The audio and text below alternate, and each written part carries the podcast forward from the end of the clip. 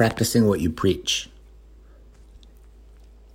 Ancient Stoic practices can help you walk the talk about things that people tend to say but perhaps not always live up to. We say, I don't care what people think. Okay, so then wear really odd clothing in public that draws kind of negative and embarrassing attention to yourself just to reflect on how trivial it is to worry about what others think of what you're wearing.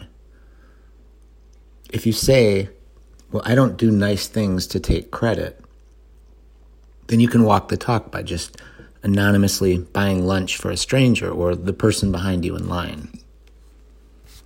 If you say material things don't interest you, well, assign a couple days a month where you don't make any purchases, you don't overeat, you don't wear really nice clothes, and essentially you don't live in abundance for just those couple days, all the while asking yourself, is this the condition I so feared?